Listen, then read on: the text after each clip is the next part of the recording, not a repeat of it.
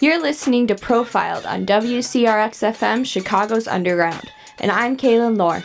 Each episode, we take a look at different artists throughout different departments here at Columbia College Chicago and their inspirations, creations, and devotion to their craft.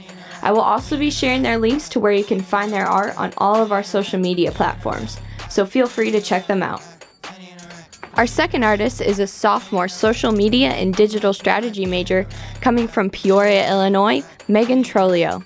Megan uses unique ways and different tools on the internet to create her art. Hear how she does it right now.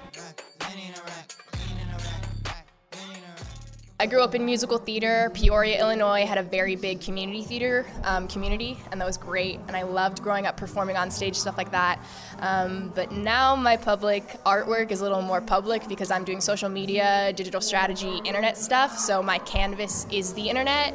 All of my stuff is kind of public, um, but I just love to share and I love to be with people.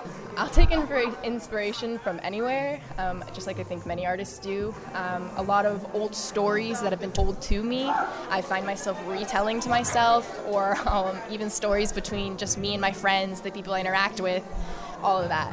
My favorite project to date right now is starting with my iPad. I got that over the summer, so I've been starting doing more digital work, more moving art. Um, definitely, all of that is super exciting, and I'm very excited to see where that's about to go. In the future, I want to be an internet artist and have um, my artwork and the sole body of it exist on the internet um, using web browsers, um, social media networks, anything as canvas, as content, as creation, just to mash it all together to make something new. Currently, I'm still just I'm mainly a student, just here like everyone else, learning, trying to figure out what even art making is.